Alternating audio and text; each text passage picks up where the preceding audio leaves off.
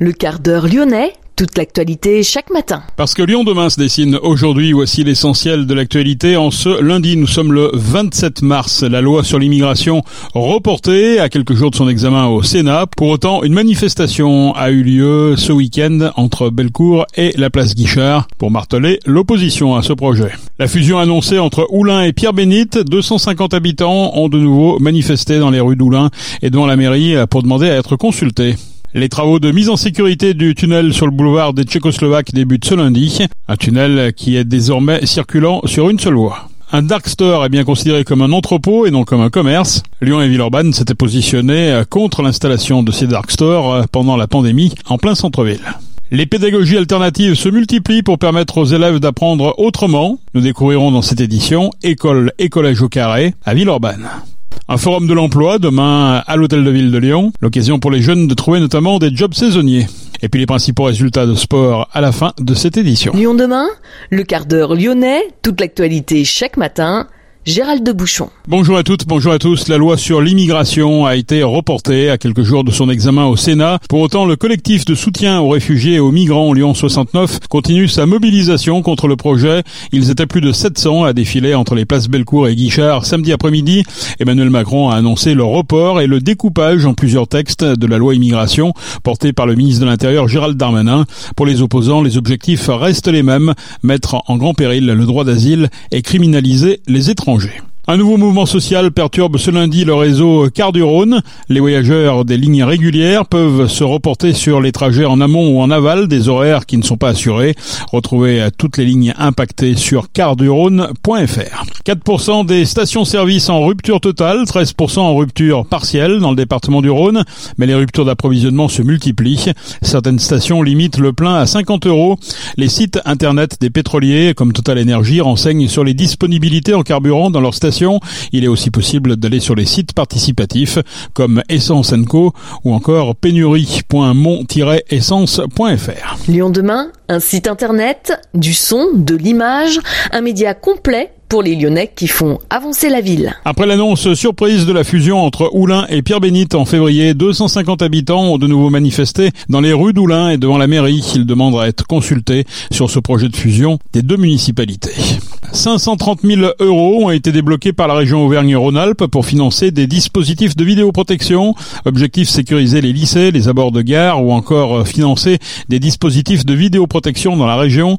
Neuf communes vont pouvoir en bénéficier dans le Rhône. 54 nouvelles caméras seront ainsi installées à Arnat, Caluire, Chassieux, Dardilly, Saint-Georges-de-Renins, Sainte-Colombe et Tarare. Notez aussi l'achat d'équipements pour la police municipale de Messimy et la modernisation du système de vidéoprotection de Neuville-sur-Saône. Les travaux de mise en sécurité du tunnel des Tchécoslovaques débutent ce lundi. Ils se dérouleront jusqu'au 18 août.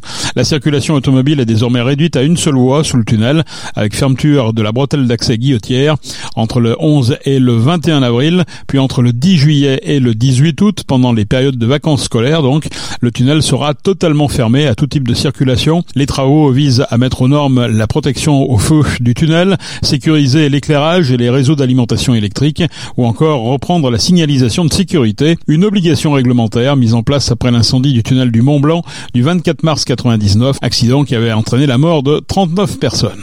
Trois nouveaux radars autonomes ont fait leur apparition en mars sur les routes du département. L'un d'eux se trouve au Breuil sur la départementale 385 en direction de Chessy. Le deuxième à Pommet sur la départementale 311 entre Saint-Symphorien-sur-Coise et Brinda. Le troisième à Frontenat sur la départementale 338 entre Liergue et Ligny. Il a été placé au carrefour vers Alix et La Chassagne. Sur ces portions, la vitesse est limitée à 80 km heure et les radars flashent dans les deux sens. Le décret sur les dark stores est enfin paru au journal officiel vendredi, plus aucune ambiguïté. Ce sont des entrepôts et non des commerces. Ils vont probablement devoir restituer certains de leurs locaux. L'usage logistique est parfois proscrit dans le plan local d'urbanisme.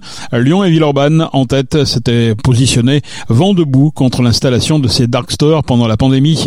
L'installation d'un entrepôt Flink avait été repoussée place de l'Europe au Breteau, précisément au motif que le plan local d'urbanisme n'y autorisait pas d'activité logistique. Le nouveau décret clarifie donc la situation de ces enseignes. Lyon demain découverte. Les pédagogies alternatives se multiplient pour permettre aux élèves d'apprendre autrement. La plus connue est peut-être l'école Montessori, mais c'est une autre façon de travailler avec les élèves que l'établissement École et Collège au Carré a décidé d'adopter. Implanté depuis 2021 à Villeurbanne pour le collège et depuis 2022 pour le primaire, les trois classes accueillent des enfants en recherche de pédagogies alternatives, des enfants 10 ou multi-10 et également des enfants en situation de handicap. Tous les élèves sont mélangés. Le but est de se rendre compte que tout le monde a des forces. École et collège carré respectent les cycles de l'éducation nationale et fait du cycle 2, 3 et 4. L'établissement peut accueillir des enfants de 6 à 18 ans, mais surtout, ce qui est important là-bas, c'est le nombre réduit d'élèves par classe. Pour découvrir l'endroit, notre journaliste Madeleine Clunia a rencontré Christelle Martin-Bory, directrice d'école et collège au carré, et Lidvin Berido, présidente de l'association qui dirige le collège. Accueillir des élèves 10 ou multi-10, des élèves en situation de handicap ou des élèves qui ont simplement besoin d'une autre façon d'apprendre, cela nécessite des aménagements. Des adaptations nécessaires qui sont la raison d'être d'école et collège au carré. Multiplier les réussites, c'est le mantra de Lidvin Berido, présidente de l'association qui dirige le collège, et de Christelle Martin-Bory, directrice d'école et collège au carré. Lidvin explique l'importance des petits effectifs dans les classes. Quand on est 30, on ne peut pas individualiser les apprentissages comme nous on peut le faire. Alors que là, dans la même classe euh, et pour un même niveau, les enfants, on les prend vraiment euh, au niveau où ils sont quand ils arrivent chez nous. Et on adapte et on individualise leur plan de progression pour les tirer au maximum euh, vers le haut, mais dans le respect du rythme de chacun. Et tout le monde n'a pas le même rythme de travail, ni le même rythme d'apprentissage, ni besoin des mêmes outils pour y arriver. Voilà, c'est ça la grosse différence avec les classes classiques. Et en termes de motivation aussi, c'est-à-dire qu'on essaye de donner du sens vraiment à leurs apprentissages pour que les élèves aient envie de venir. En fait, si on n'a pas envie d'être là toute la journée, on n'apprend pas. Donc on fait en sorte que, ben, que les enfants et les élèves oui, soient intéressés, soient motivés voilà, et soient, soient contents d'être là le matin pour avoir envie de découvrir des choses. Et directement, vous avez eu des familles qui ont été intéressées? Quand on a ouvert en septembre, enfin en octobre 2021, on avait 5 élèves. on a fini l'année à 17 et on a ouvert en septembre 2022 avec 49 familles. C'était un, vrai besoin? Ouais, ouais, ouais. C'est un. En fait, euh, alors Lydine et moi, on se connaît depuis longtemps. Euh, on vient de milieux divers, mais on savait que sur le niveau collège notamment, euh, en termes de pédagogie alternative et d'inclusion des élèves avec besoin d'adaptation ou du handicap, il y a quasiment rien sur le territoire au Rhône-Alpien, mais même en France, c'est vraiment anecdotique. Donc on savait qu'on répondait à un vrai besoin. Et ensuite, sur le primaire, ça s'est fait en fait comme ça, puisque du coup, on a eu des demandes pour des fratries, par exemple, des élèves qui sont scolarisés en collège, et du coup, ça facilite la vie des familles d'avoir les deux enfants scolarisés au même endroit. Ce côté aussi petit effectif euh, que tout le monde n'arrive pas forcément à proposer. En Montessori, vous êtes 30, ça fait partie de la pédagogie. Euh, nous, c'est un vrai souhait de rester à moins de 20 élèves par classe. D'accord, mais donc jusqu'à présent, des élèves qui étaient dans des écoles alternatives au primaire, au collège, ils n'avaient plus rien. Non, non. de retourner dans le système classique. Et on savait qu'il y avait une vraie demande et un vrai besoin. Euh, tu sais qu'on on, l'a ouvert assez spontanément sans même faire une étude de marché parce qu'on savait très bien que la demande, on allait l'avoir et ça se confirme. C'est-à-dire que d'être passé en un an de 5 à 50, ça confirme. Et là, on commence déjà à avoir beaucoup de demandes pour la prochaine rentrée. Et le fait que la notoriété est en train de s'installer fait qu'on devrait passer à 80 élèves à la prochaine rentrée. Même pour les parents, c'est très rassurant d'être dans un petit établissement où on peut avoir accès à la directrice hyper facilement, euh, accès à l'enseignant aussi très facilement, et que ce manque de dialogue, ou euh, surtout quand il y a des adaptations qui sont nécessaires, c'est compliqué pour eux de se projeter sur un collège euh, immense, et encore plus quand on sort d'une petite école primaire. Donc ça répond aussi à un besoin de parents qui est réel. Le changement entre le primaire et le collège se veut aussi plus doux grâce au fait qu'il n'y ait que peu de professeurs dans la partie collège. Il y a un professeur référent par classe qui s'occupe du français, des mathématiques et de l'histoire géo. Le reste des matières est assuré par des professeurs extérieurs qui viennent plusieurs fois par semaine. La marche difficile entre le primaire avec un seul enseignant et le collège avec une multitude de nouveaux professeurs est donc réduite. Par contre, les profs de sport font partie de l'équipe permanente. Leur matière est très importante dans le fonctionnement d'école et collèges au carré, comme l'explique Christelle Martin-Bory. Font du sport tous les jours. Et ça, ça faisait partie aussi des choses qui étaient importantes pour nous, euh, sur lesquelles euh, on a bah, du coup misé et mis les moyens. Donc on a trois profs de sport euh, et c'était important de pouvoir proposer une activité sportive tous les jours aux élèves, sous différentes formes, mais du coup ils ont sport tous les jours.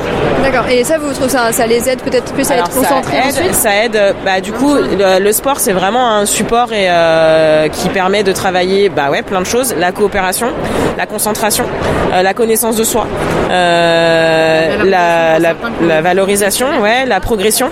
Donc on, on s'appuie sur le sport pour travailler plein de choses différentes. Donc ils vont avoir par exemple des temps de sport qui seront juste de l'éveil corporel pour travailler la concentration, pour travailler la mise au travail. Ils vont avoir des temps de sport qui vont plus être des fouloirs, euh, qui vont être du temps du sport collectif, euh, des vrais des sports aussi qu'ils ont peu l'habitude de voir pour leur permettre de travailler la coopération. Donc euh, donc euh, ça prend plein de formes différentes euh, pour euh, travailler bah, plein de compétences. Voilà. D'accord. Donc là le sport c'est pas juste comme au collège où il y a une note à la fin et voilà. Alors il n'y a pas de notes. Déjà il n'y a pas de notes. voilà. Normalement il devrait pas y avoir de notes nulle part au collège depuis la loi 2016, mais ça voilà. On est évalué par compétences normalement au collège jusqu'au brevet et donc on n'a pas de notes et pas de devoirs. ce qui veut dire que les élèves ont du travail personnel à faire, mais qui va être donné sur, qui va être donné sur des longues périodes et qui vont être essentiellement des exposés ou des livres à lire. Mais il n'y aura pas d'exercice. le reste est fait en classe. C'est aussi ce, que, ce qui nous permet, enfin d'être à 15, c'est ce que ça nous permet de pouvoir faire aussi. Hein. Donc, donc en fait, oui, on n'a pas de notes, mais on est évalué par compétences. Voilà. Très bien. Et ça aide du coup plus l'élève à, à se développer, à situer. Euh, savoir, en fait, on sait si une compétence elle est acquise ou pas acquise ou en cours d'acquisition. Le fait d'avoir des compétences et d'avoir euh, aussi une individualisation des apprentissages permet aussi d'éviter de se comparer les uns aux autres et de se concentrer sur son évolution à soi et sa progression. Mais École et Collège au Carré est un établissement privé hors contrat. La scolarité là-bas a donc un coût. 6 000 euros par an, soit 500 euros par mois pendant 12 mois, les deux femmes affirment qu'elles ne peuvent pas descendre en dessous pour le moment à cause des frais fixes très élevés qui ne sont supportés par aucune subvention. Mais Lidvin Berido espère pouvoir changer ses tarifs. C'est notre, euh, notre problématique ouais. en fait qu'on aimerait bien résoudre, c'est-à-dire qu'il y a des gens qui n'ont malheureusement pas les moyens mmh. alors qu'ils en ont le besoin. Mmh. Euh, donc on va essayer progressivement dans les années à venir d'essayer de, de faire une grille ou en tout cas de faire des tarifs un peu plus solidaires, mais pour l'instant au démarrage, on n'a malheureusement pas le choix de faire ça. Et c'est un tarif tout à fait moyen ouais. euh, qui est comparable à des écoles Montessori ou d'autres écoles privées hors contrat. Euh, moi j'étais très étonnée euh, de voir à quel point on avait aussi une diversité dans les publics qu'on accueille et euh, on n'est pas un ghetto de riches. Euh, voilà, il y a vraiment toutes sortes de profils et des familles qui se sacrifient du coup, voilà, ou en tout cas une, une, solidarité familiale qui se met en place, qui fait qu'on a vraiment une mixité sociale dans les enfants qui sont accueillis et les familles qui sont chez nous. Christelle et Lidvine réfléchissent à différentes modalités pour faire rentrer des fonds et pouvoir changer la grille tarifaire. École et Collège au Carré est une association de loi 1901 et peut donc recevoir des dons. Le mécénat les aide aussi régulièrement et maintenant que l'établissement a un peu plus d'ancienneté de fonctionnement, elle pense pouvoir commencer des démarches auprès de différents appels à projets pour obtenir des bourses et des subventions. Le tout pour pouvoir proposer une scolarité plus abordable. Merci Madeleine. Un forum de l'emploi se tiendra demain à l'hôtel de ville de Lyon. Objectif, faire se rencontrer recruteurs et jeunes de la région en recherche de jobs saisonniers. Chaque candidat peut venir avec son CV en plusieurs exemplaires. Il pourra profiter de cette journée pour rencontrer des recruteurs en direct issus de secteurs les plus variés. Animation, tourisme et loisirs, services à la personne, logistique, restauration, commerce. Des ateliers sont également prévus, notamment pour informer sur le droit au travail, la rédaction de candidatures, la consultation d'offres d'emploi. Un espace conseil proposera par ailleurs des rencontres avec des professionnels pour travailler son CV et sa lettre de motivation. Le guide 2023 Trouver son job sera aussi distribué. Lyon demain, média agitateur d'idées. L'OL féminin a idéalement préparé son quart de finale retour à Chelsea en faisant exploser Guingamp ce week-end. Les Lyonnaises se sont imposées sur la marque de 6 à 0. Entrée à la 70e minute, Egerberg a marqué sur son premier ballon. Rugby, la 21e journée de top 14. Le Loup n'a quasiment fait que courir derrière son adversaire, le RC Toulon. Les Lyonnais s'inclinent face au RCT 23 à 27. Le Loup est quatrième. Prochain rendez-vous pour les Rouges et Noirs en huitième de finale de Challenge Cup, samedi sur la pelouse du Stade français. Et puis la Biennale de Lyon confie à Alexia Fabre, directrice des Beaux-Arts de Paris, le commissariat de la 17e Biennale d'Art Contemporain de Lyon en 2024. Alexia Fabre a été co-commissaire de l'exposition Lune du voyage réel réel voyage imaginaire au Grand Palais à Paris en 2019 et commissaire invité de Manif d'Art, la Biennale de Québec en 2017. C'est la fin de ce quart d'heure lyonnais. Merci de l'avoir suivi. On se retrouve demain pour une prochaine édition. Je vous souhaite de passer une excellente journée.